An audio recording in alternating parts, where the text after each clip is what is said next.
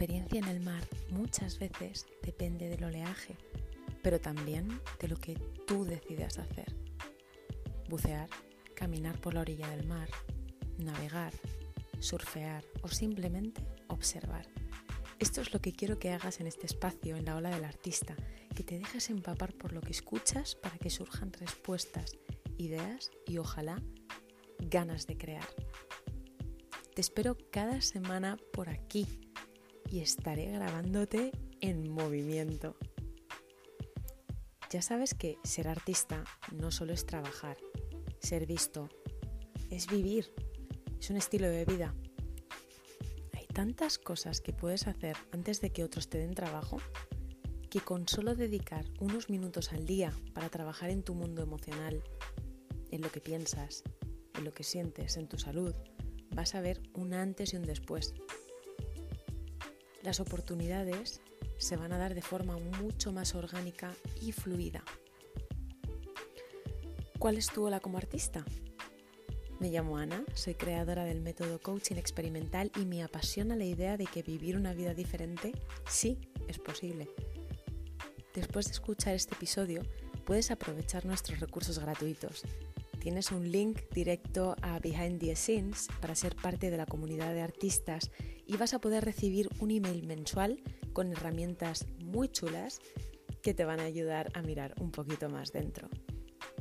Además puedes seguirme en Instagram, donde conocerás casos reales de artistas a los que acompaño a, a, través de esta metodología, el coaching experimental, y vas a poder saber mucho más acerca de nuestro proyecto favorito, Latido Artístico.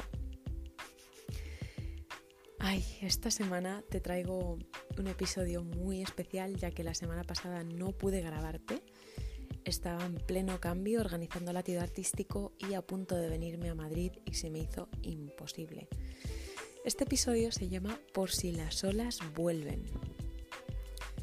El vaivén emocional, eso que a veces se hace insoportable de estar arriba y luego estar abajo, va a estar siempre ahí.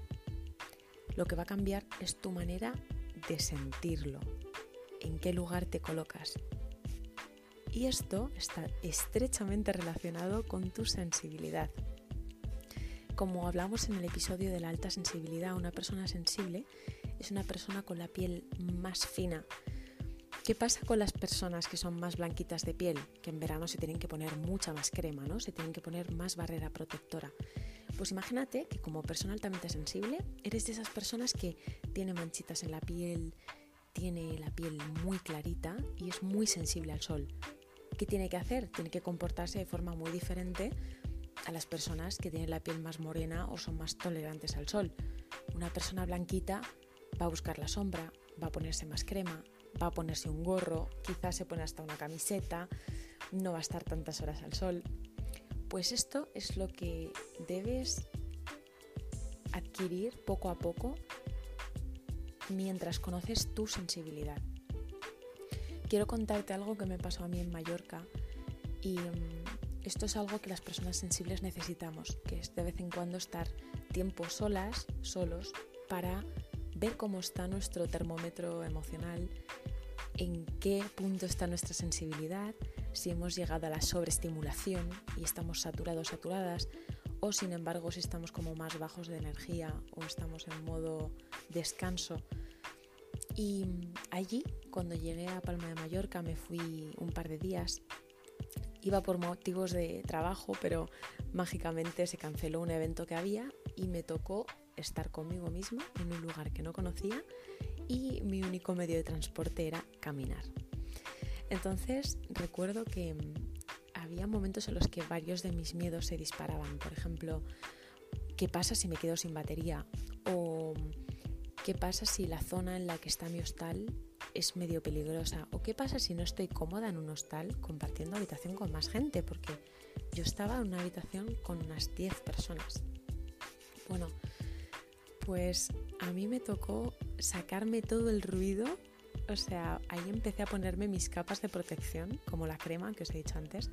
Intenté primero estar el menor tiempo posible conectada a internet, o sea, recibir menos estímulos, porque ya mi sistema de supervivencia se activó y tenía que estar muy atenta a dónde estaba, qué hora era, que no quedarme sin batería, qué comer. Y esto puede parecer una tontería, pero para una persona sensible puede ser un mundo. También, al mismo tiempo, como persona extrovertida, quería disfrutar de mi entorno. Entonces, una cosa que me sirvió un montón, además de quitar el internet, fue caminar sin expectativa, caminar, caminar, caminar desde la curiosidad y de vez en cuando empujar un poquito ese miedo que me decía, bueno, vuélvete ya, deberías volver ya, es tarde. Yo seguía, seguía, seguía y dejaba que mi curiosidad y mis ganas de ver algo nuevo me empujaran. Durante el viaje, que fueron dos días, empecé a quitarme capas, era como soltar, eh, como si hubiera llevado una mochila llena de piedras y hubiera ido dejando piedras por el camino, hasta que empecé a toparme de nuevo con mi personalidad más pura y más innata que siempre está abierta a conocer a gente, a hablar con gente desconocida, a hacerse fotos, a mm, comer cosas ricas y que le apetecen, a escribir de sitio en sitio. Entonces, tuve que primero quitarme lo que me distraía, el internet, por ejemplo, eh, no usar música, intentar usar menos música y estar conectada con la música del ambiente y activar la curiosidad como si fuera una niña que está explorando algo nuevo. También me tuve que liberar de todas mis expectativas y dejarme sorprender. Conocí a dos mujeres maravillosas en el viaje con las que me reí más que en mucho tiempo.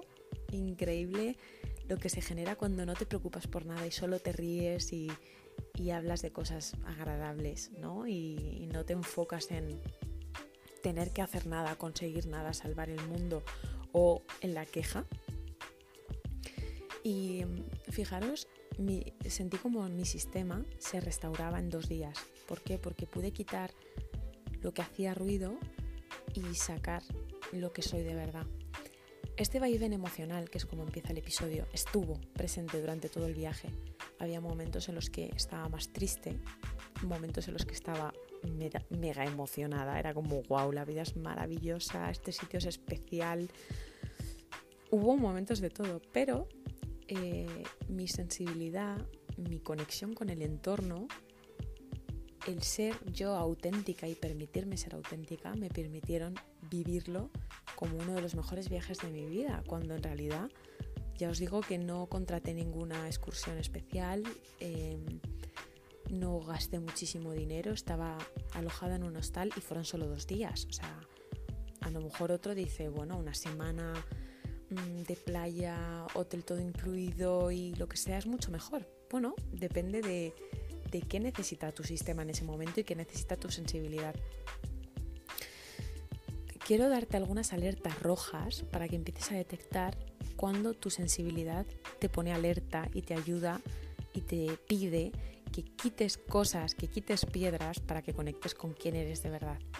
Estas alertas pueden ser tomarte las cosas muy a lo personal, te cuentan algo, te dicen algo, te corrigen algo y te lo tomas como un ataque.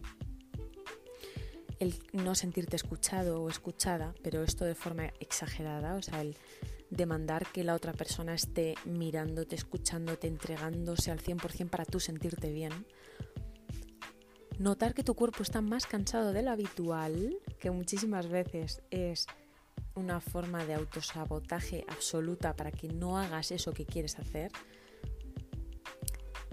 Sentirte repetitivo, repetitiva en algunas acciones. O sea, ver que haces cosas en bucle, eh, meterte en una aplicación, en la otra, em, revisar si tal te ha escrito, eh, comer cuando surge tal emoción, comer lo mismo todo el rato. O sea, ver qué, cosas estás haciendo eh, de forma automática, sin pensar. Otra de las alertas es buscar lo rápido en la comida, en las dinámicas sociales, o sea, verte a ti sin paciencia buscando que las cosas se generen ya, que me contesten ya un mensaje, eh, comer algo rápido que no, necesite muchísima preparación, eh, buscar el placer ya, inmediato. Y también em, un dolor recurrente en el cuerpo que vuelve y se hace notar.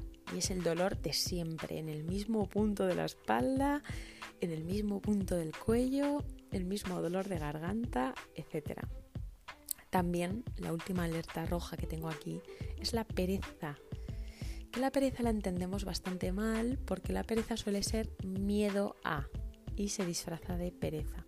Aunque la pereza para ti puede ser muchísimas cosas, puede ser angustia, puede ser un sinfín de cosas. ¿Qué pasa? Ahora ya para terminar el episodio, que puedes sentirte en conflicto entre lo que se supone que tienes que hacer y lo que tu cuerpo y tu sentir es capaz de hacer. ¿No? Es como cuando uno se mete una información errónea o se autoexige demasiado, es como lo que se supone que tengo que hacer es esto. Pero es que mi cuerpo y mi sensibilidad no están para eso. Entonces se genera en realidad un conflicto brutal que nos lleva a perder el tiempo, a posponer cosas, a hablarle mal a otra persona, porque es una forma de tu inconsciente de decirte, mira, no, o sea, no puedes ahora mismo. Cuando tienes este tipo de alertas, necesitas mirar dentro y para mirar dentro hay que quitar ruido, bajarte esas expectativas unos cuantos puntitos y poner todo en espera. Es como ahora mismo no hay nada demasiado importante. Es como quito estímulos, no hay nada importante y miro hacia adentro. Eh, mirar hacia adentro suena un poco a frase de Facebook.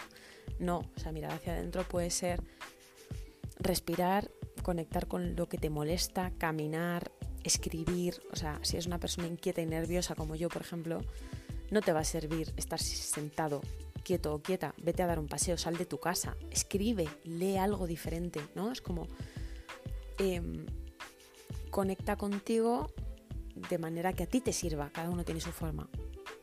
Y de pronto vas a ver una claridad espectacular, es como, wow, mi, mi cabeza se aclara y mi cuerpo está más relajado porque no está tratando de luchar, no está alerta, no hay conflicto. ¿Por qué? Porque es imposible encontrar una solución cuando tu cuerpo está rígido y está estresado. Es que es imposible. Las ideas y la creatividad son flexibles, son fluidas, no, no caben en un cuerpo rígido, contraído. Esto es lo que tengo para ti. Me encantaría saber cuáles son tus alertas rojas, eh, qué te sirve a ti cuando necesitas conectar contigo, con tu sensibilidad. Y por ahora voy a pedirte que si te ha gustado esta ola, la ola de este domingo, compartas estos episodios en tus redes, puedes hacerlo a través de Spotify, que además Spotify no te pone anuncios en los podcasts, aprovechalos, que no solo este, hay un montón de podcasts increíbles, bichea un poco, puedes darnos una valoración, eh, unas estrellitas, una reseña, me ayuda muchísimo a seguir creando contenido como este, que sabes que lo hago de forma gratuita. Y por último, si has detectado qué es eso que te frena y te genera ruido en este momento, puedes reservar una sesión de coaching experimental. Es la sesión cero si todavía no me conoces. Y te voy a ayudar a poder transformar esas dudas en motivos reales o en objetivos para que sientas que de verdad estás avanzando en tu carrera profesional. Te mando un fuerte abrazo y nos vemos el domingo que viene.